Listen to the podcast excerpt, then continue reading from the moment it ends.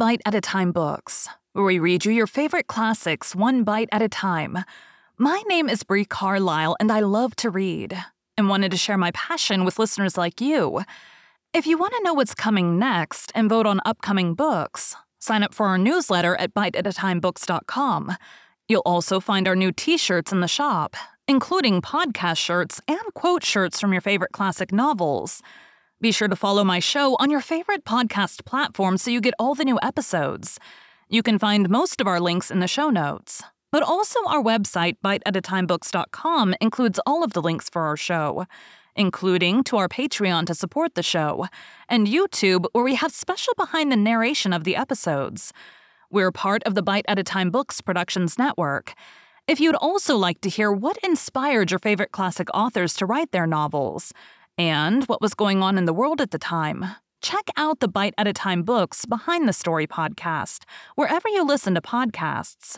Please note, while we try to keep the text as close to the original as possible, some words have been changed to honor the marginalized communities who've identified the words as harmful, and to stay in alignment with Bite at a Time Books' brand values.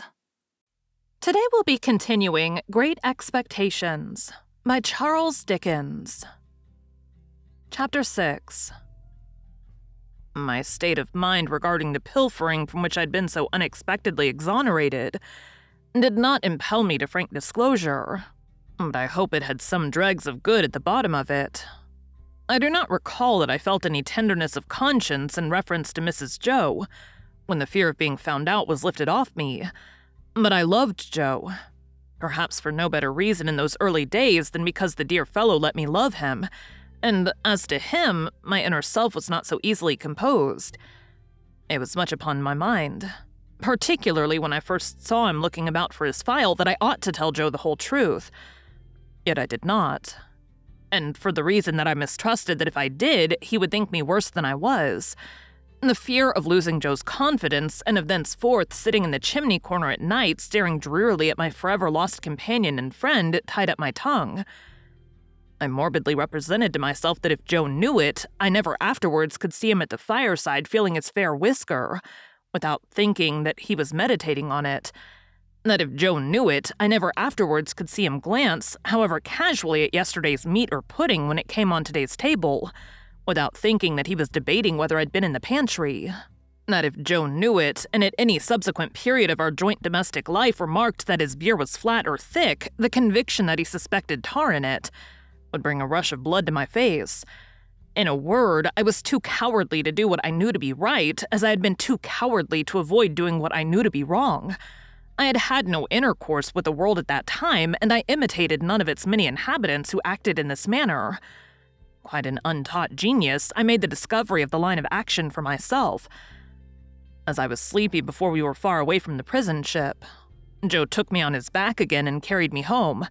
He must have had a tiresome journey of it, for Mr. Wopsle, being knocked up, was in such a very bad temper that if the church had been thrown open, he would probably have excommunicated the whole expedition, beginning with Joe and myself, in his lay capacity, he persisted in sitting down in the damp to such an insane extent that when his coat was taken off to be dried at the kitchen fire, the circumstantial evidence on his trousers would have hanged him if it had been a capital offense.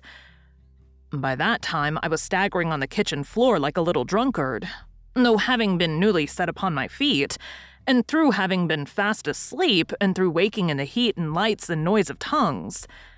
As I came to myself, with the aid of a heavy thump between the shoulders and the restorative exclamation, Yeah, was there ever such a boy as this from my sister?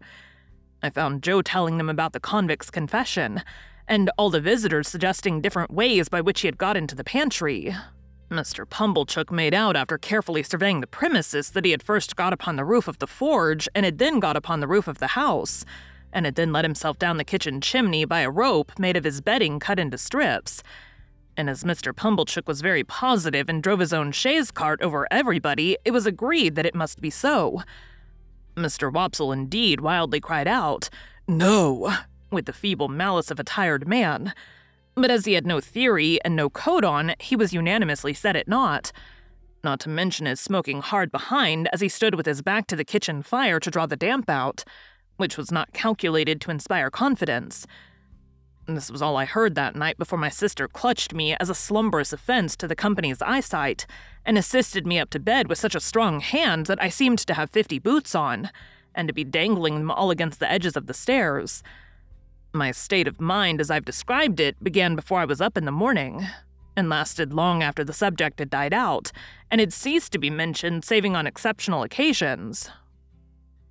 Thank you for joining Bite at a Time Books today while we read a bite of one of your favorite classics. Again, my name is Bree Carlile, and I hope you come back tomorrow for the next bite of Great Expectations. Don't forget to sign up for our newsletter at biteatatimebooks.com and check out the shop. You can check out the show notes or our website, biteatatimebooks.com, for the rest of the links for our show. We'd love to hear from you on social media as well.